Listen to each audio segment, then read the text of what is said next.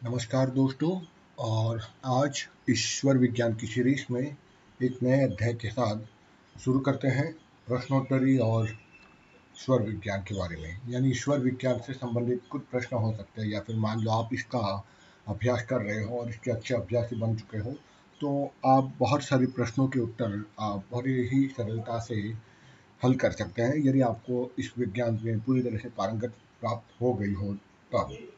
और इसलिए आज का जो अध्याय है, आज का जो एपिसोड है, वो प्रश्नोत्तर विधि के ऊपर ही मैंने रखा है कि किस प्रकार हम प्रश्नों के उत्तर दे सकते हैं या जान सकते हैं केवल इस विज्ञान, यानी कि ईश्वर विज्ञान के आधार पर। इसका अभ्यास ही भविष्य का तो वर्णन बहुत ही अच्छी तरह से कर सकता है। यदि वह तत्व और स्वरों का साधन को पूर्ण रूप से कर चुका है तो प्रश्नों का उत्तर, अति उत्तमता से वो हंड्रेड एंड वन परसेंट दे सकता है। जब व्यक्ति कोई आकर आपसे पूछे तो देखो कि कौन सा आपका स्वर चल रहा हो और उस समय कौन सा तत्व चल रहा है। प्रश्नोत्तर करने वाले को स्वरदेह के प्रेमियों के लिए मैं आगे उपदेश देने के बजाय मैं नियमित तथ्यों के ऊपर एक पॉइंटर्स बताऊँगा। उन सारे तकरीबन दस पंद्रह पॉइंटर्स है। उस पर मैं बताना चाहूँगा कि ये सारे पॉइंटर्स आपको ध्यान रखने जब भी कोई आपसे क्वेश्चन पूछने आए और स्वर विज्ञान के आधार पर आपको जब उत्तर देना हो तो ये सारे बिंदु पर आपको विशेष रूप से ध्यान देना है। पहला, आज प्रातकाल कौन सा स्वर चल रहा है, ये देखना है। वो गलत तो नहीं है, अर्थात वह विपरीत तो नहीं जा रहा है। दूसरा, जिस तिथि में या पक्ष में जो स्वर चलना चाहिए, वह उसी तिथि और पक्ष में वह ठीक रूप से चल रहा है या नहीं। तीसरा आज कौन सी तिथि है और कौन सा पक्ष है? दोनों का कॉम्बिनेशन चौथा, कौन सा दिन है? जब ये पूछा गया है। पांचवा, कौन सा नक्षत्र है और कब तक है? जब कोई प्रश्न करे तो इन नीचे बातों जो आगे मैं बता रहा हूँ, उन सारी बातों का आप ध्यान रखना चाहिए। जैसे मतलब नक्षत्र, पक्ष, वार, इन सारी चीज़ों पर अगर आप पूर्ण रूप से ध्यान दे रहे हो। उसके बाद आगे और माइक्रो लेवल पे ये सारी चीज़ों का भी आपको ध्यान रखना है कि प्रश्न पहला प्रश्न करते समय कौन सा स्वर चल रहा है? दूसरा, कौन सा तत्व चल रहा है? तीसरा, कौन सा लग्न चल रहा है? चौथा प्रश्नकर्ता ने किस दिशा में बैठकर प्रश्न किया है? यानी सामने वाला जो आपसे प्रश्न कर रहा है क्वेश्चन पूछ रहा है, अपनी समस्या के बारे में जानना चाहता है, वो किस दिशा में बैठकर आपसे क्वेश्चन कर रहा है? पांचवा, उस समय कौन सा नक्षत्र है? छठा, कौन सी तिथि है उस समय? सातवां स्वर अंदर को जा रहा है या बाहर को? यानी कि प्रश्न करते समय श्वास अंदर ले रहे हो या आप श्वास बाहर निकाल रहे हो? ये आपको विशेष रूप से ध्यान देना है कि पूरक हो रहा है कि कुंभक हो रहा है। आठवां, प्रश्नकर्ता का कौन सा स्वर चल रहा है अभी? ठीक है, वो भी आप उनसे पूछ कर, पूछ सकते हैं। और नौवा, कौन सा दिन को ये प्रश्न पूछा गया है? अब जिस दिन अभ्यासी का स्वर ठीक ना हो, अर्थात तिथि के अनुकूल वह ना हो तो उस दिन या तो प्रातकाल उसे शुद्ध कर लेना चाहिए। शुद्धिकरण और स्वर बदलने के लिए विधि मैंने पिछले एपिसोड में बताई। आप चाहे तो वहाँ जा सकते हो प्ले में और चेक कर सकते हो। बात कर रहा था कि जिस दिन अभ्यासी का स्वर ठीक ना हो, उस तिथि को, उस दिन को यदि अनुकूल परिस्थिति ना हो तो या फिर उसे शुद्धिकरण करें या फिर उस दिन को दिन भर आप कोई प्रश्न का काम ही ना करें, प्रश्न से उत्तर को टालते रहें। अब बात करते हैं और थोड़ी सूक्ष्मता से। यदि यदि आपकी ईदा नाड़ी, यानी कि चंद्रमा चंद्रमा वाली नाड़ी जो है, बाई नाड़ी, बाया स्वर चल रही हो और प्रश्नकर्ता ने नीचे से या पीछे से या दाहिने ओर से खड़े होकर पूछा हो तो समझो वो काम नहीं होगा। यदि स्वर पिंगला है, यानी डायनास्वर सूर्य है। ठीक है? तो और प्रश्नकर्ता ने आपके पीछे से, आपके नीचे से, या आपके दाहिनी ओर से किया गया कोई प्रश्न हो तो वो काम अवश्य हो जाएगा जो पूछा गया है। ये स्वर विज्ञान के कुछ सिद्धांत है। नीचे, पीछे, दाहिने स्वर सूरज को राज। ठीक है? यदि पिंगला स्वर है और प्रश्नकर्ता ने प्रश्न ऊपर से या सामने से या बाई ओर से किया है तो काम ना होगा ये बात निश्चित जानिए। यदि स्वर ईड़ा है और प्रश्न ऊपर से सामने से या बाएँ से किया गया है तो काम हो जाएगा ज़रूर। अब इसमें तत्व का भी हमें ध्यान रखना है। यदि आकाश तत्व चल रहा हो कहने का मतलब जब आकाश तत्वों में प्रश्न कर प्रश्न किया गया हो तो प्रश्न दिल, दिल्ली का माना जाता है। यदि वायु तत्व में प्रश्न किया गया हो तो प्रश्न यात्रा से विषयक होगा। यदि प्रश्न अग्नि तत्व में पूछा गया हो तो धातु संबंधित कोई मेटल से संबंधित प्रश्न पूछा गया होगा। जैसे कि रुपया, पैसा फाइनेंस वेल्थ क्रिएशन इत्यादि, क्योंकि पैसा भी एक प्रकार का धातु ही है।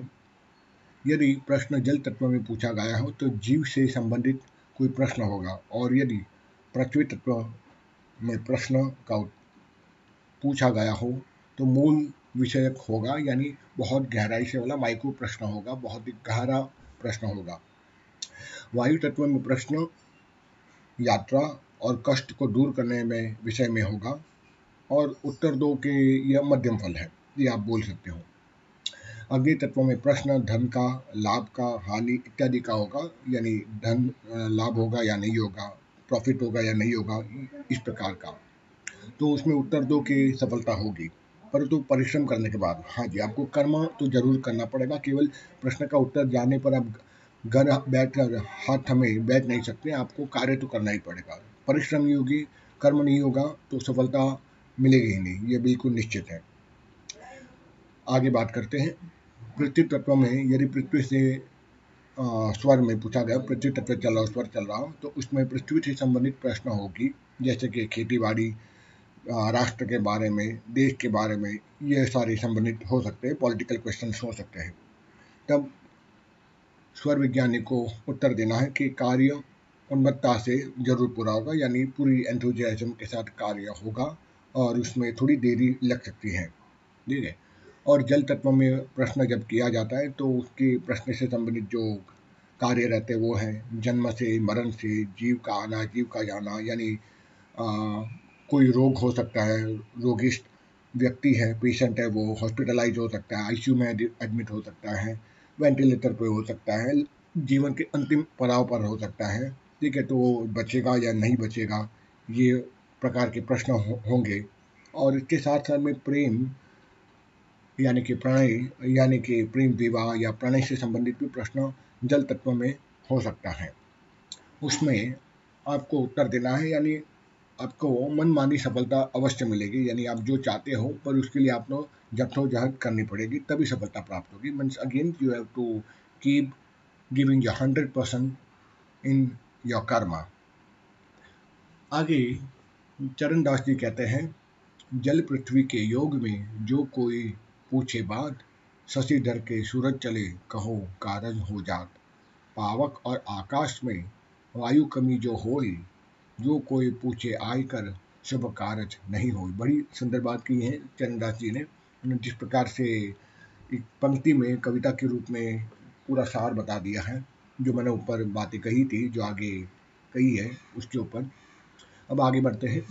जल तत्व में यदि दृढ़ता से साथ काम किया जाए। यानी दृढ़ता मतलब एक स्ट्रांगली आप जब काम करते हो, जल तत्व के अंदर, जल या पृथ्वी तत्व में आप कोई भी काम करते हो, ठीक है?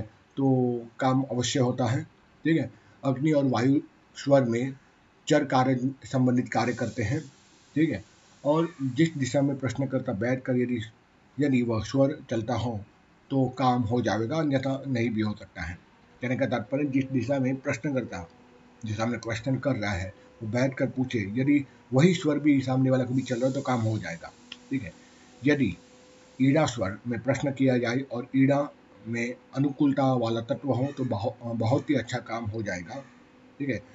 हल्की हल्की हल्की सी विघ्न आ जा सकती है। दिन में और नक्षत्र, यदि स्वर के अनुकूल चल रहा हो तो काम बहुत जल्दी हो जाएगा।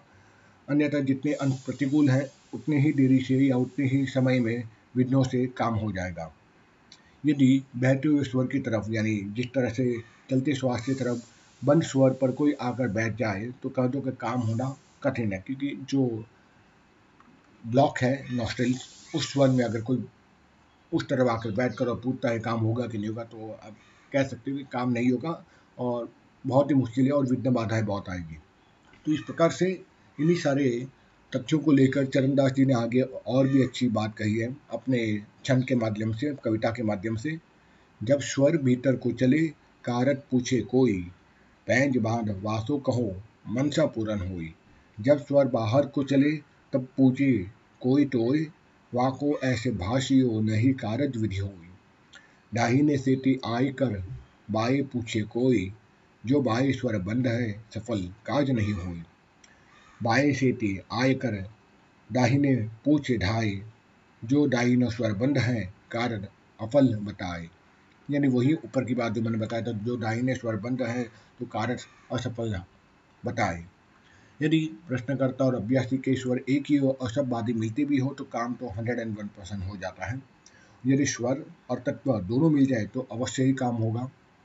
उत्तर देते समय इन सारी बातों का स्वर अभ्यासी को अवश्य ही ध्यान रखना चाहिए और खूब सोच विचार समझ कर ही उत्तर देना चाहिए, वरना ऐसे ही जल्दबाजी में या किसी को खुश करने के लिए झूठ नहीं बोलना चाहिए, क्योंकि झूठ बोलना इस पवित्र विज्ञान के विरुद्ध है, इस पवित्र विद्या के विरुद्ध है। झूठ नहीं बोलना है, जब आप इसका अभ्यास कर रहे हो, चाहे आपको कोई प्रश्न का उत्तर पूछने के लिए कोई आए या ना आए, या लौकिक जीवन में आपको हमेशा केवल और केवल सत्य ही बोलना है, मन से वाचा और करना।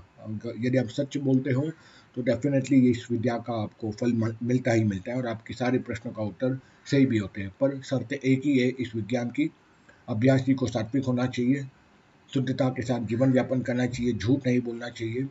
और एक निष्ठ होकर अपना एथिक्स पर रहकर काम करना चाहिए। चलिए अब हम और भी प्रश्नों की तरफ़ जाते हैं। मान लो, जैसे पिछले एपिसोड में मैंने बताया था कि एक गर्भ से संबंधित प्रश्नोत्तरी के बारे में, गर्भाधान पर मैंने पूछा था। ठीक है?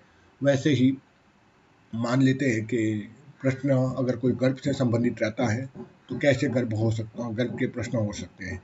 पहला प्रश्न ये भी हो सकता है कि गर्भ है या नहीं है। इसके प्रश्न बनकर, स्वर की ओर बैठ कर करे तो है, अन्यथा नहीं है। काम होगा या नहीं, इस प्रकार के प्रश्नों का निर्णय लेते समय स्वर से ही किया जाता है, परंतु इसके प्रश्न बंद स्वर से ही किए जाते हैं। आगे और भी प्रश्न लोग पूछते हैं, जैसे, इस गर्भ से लड़का होगा या लड़की? तो अभ्यासी का बाया स्वर है तो लड़की, और यदि डाइना स्वर है तो लड़का पैदा होगा। यदि दोनों स्वर चले तो दो लड़के पैदा होंगे या दो लड़कियाँ पैदा होगी। बड़ी ही दिलचस्प बात है इस प्रकार से स्वर विज्ञान में।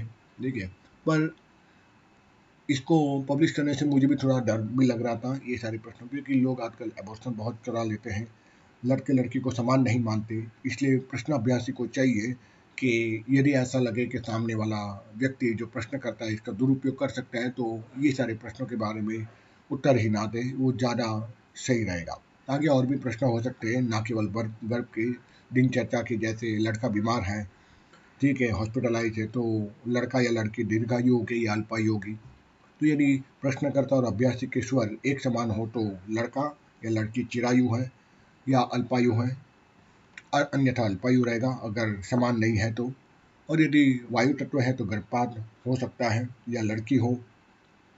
यानी अगर गर्भ में ही कोई बालक है तो उससे संबंधित कोई प्रश्न पूछता है तो उस बारे में बात करो क्या वायु तत्व चल रहा हो तो गर्भपात हो सकता है, या अन्यथा लड़की भी हो सकती है। ठीक है? सुषुम्ना स्वर में आकाश तत्व चल रहा हो तो गर्भपात निश्चित है। और आकाश तत्व में कहते हैं कि हिजड़ा भी पैदा होता है। ये मैं नहीं कहता ये यही विज्ञान कहता है। यदि अभ्यासी का दाहिना स्वर चल रहा हो और प्रश्नकर्ता का बाया और प्रश्नकर्ता यदि बाई और से प्रश्नकर्ता हो तो लड़की होगी और उसकी माता और उसकी माता आ, का क्या कहते हैं देहांत हो जाएगा। ठीक है यदि पृथ्वी तत्व चल रहा हो तो लड़की दीर्घायु रहेगी पैदा होगी वो। यदि जल तत्व में पैदा हो तो जल तत्व से सदाचरी लड़का पैदा होता है। अग्नि तत्व हो तो अगेन गर्भपात हो जाता है मिसकैरेज हो जाता है। ठीक है? इस प्रकार से बहुत सारे प्रश्न भी रहते हैं, ठीक है? और भी और भी छोटे छोटे प्रश्न रहते हैं, स्वर विज्ञान में जो लोग अभ्यासी को पूछते रहते हैं, जैसे जैसे मैं कुछ और बताता हूँ। यदि वन स्वर की तरफ़ से प्रश्नकर्ता चलते, स्वर की तरफ़ बैठ कर प्रश्न करें तो रोगी को आराम हो जाएगा। यानी अगर कोई रोगिष्ट और इस प्रकार से पूछे तो प्रश्नकर्ता चलते स्वर की तरफ़ बैठ जाए आपके। तो समझ लीजिए कि रोगी को आराम मिलेगा, अगर वो हॉस्पिटलाइज है। यदि प्रश्नकर्ता और अभ्यासी दोनों एक ही तरफ़ हो तो रोगी को भी तभी भी आराम मिलेगा। यदि नक्षत्र, लग्न, दिन, उसका तिथि, ये सारी चीज़ें उस स्वर के अनुकूल हो तो बहुत जल्दी बीमारी दूर होगी होगी। अन्यथा उतनी ही देरी होगी जितनी इन सबसे अनुकूलता में भेद पड़ सकता है। ठीक है? और यदि मान लो प्रश्नकर्ता ने ऊपर से मतलब ऊपर से यहाँ मैं बोलता हूँ तो मतलब समझ लीजिए कि प्रश्नकर्ता खड़ा है और योग अभ्यासी, स्वर विज्ञान का अभ्यासी बैठा हुआ है कुर्सी पर तो इस प्रकार से वो ऊपर से ही प्रश्न पूछ रहा है, ठीक है? तो आप इस प्रकार से दुविधा में मत पड़िए कि ये मैं क्या बोल रहा हूँ, ठीक है? तो यदि प्रश्नकर्ता ऊपर से ठहर कर प्रश्न करे तो आसार बुरे होंगे, यदि बहते स्वर की ओर आकर वन स्वर की तरफ़ आकर वो बैठ जावे, यानी प्रश्नकर्ता बैठ जावे तो बीमार पड़ सकता है, जिसके लिए पूछा गया है प्रश्न। यदि प्रश्न करते समय वायु स्वर में जल तत्व और पृथ्वी तत्व हो तो शीघ्र ही आराम होगा। और यदि वायु और आकाश तत्व प्रश्न के समय चल रहा हो तो मरीज़ मर जाएगा। ऐसा आभास आपको होने लगेगा, अन्यथा उसको हल्का सा आराम होगा। ठीक है? अब यात्रा से संबंधित प्रश्न जो पूछ सकते हैं लोग आपसे। यदि प्रश्नकर्ता और अभ्यासी दोनों का दाहिना स्वर चल रहा हो तो यात्री जिसके लिए पूछा गया है, वो शीघ्र ही वापस आ जाएगा यात्रा करके। यदि दोनों का बाया स्वर चल रहा हो, प्रश्नकर्ता का और योग अभ्यासी यानी कि स्वर विज्ञान अभ्यासी का तो देर से वापस आवेगा। दोनों के स्वर भिन्न भिन्न हो तो दूर देर में यात्रा, यात्री यात्रा करके वापस आ जाएगा यदि स्वर चलते समय आकर, स्वर चलते स्वर में, यानी चलते हुए स्वर में आकर बंद स्वर में बैठ कर यदि प्रश्न करता किसी प्रकार का प्रश्न कर लेता है तो कार्य कदापि नहीं होगा। बना, बनाया काम भी वहाँ बिगड़ जाएगा। और यदि प्रश्न करता बंद स्वर की ओर आकर, चलते स्वर की ओर बैठ कर आपसे प्रश्न पूछता है तो चाहे किस प्रकार का भी काम हो, कैसे भी निराशा हो, कैसा भी काम बहुत ही उग्र लगता हो, काम होने में विघ्न आने वाला हो, वह काम अवश्य बन जाएगा। यदि उसी समय पृथ्वी या जल तत्व का बहाव हो चाहे कितना ही विघ्न आए, कार्य अवश्य होगा ही उस यात्रा से संबंधित। और यदि सुशोधना स्वर में कोई प्रश्न किया जाता है तो वो कभी भी पूरा नहीं होता। तो मैंने आपसे पहले कहा था कि सुशोधना स्वर में कोई भी सांसारिक कार्य नहीं करना चाहिए, परंतु यहाँ यह विज्ञान ये भी कहता है कि परंतु यदि सामने से यह प्रश्न किया जाता है तो उस प्रश्न का फल मध्यम स्तर का समझना चाहिए या फिर अधिकतर कार्य नहीं होने की संभावना बढ़ जाती है। सुशुभना स्वर में कोई प्रश्न किया गया हो तो। ठीक है?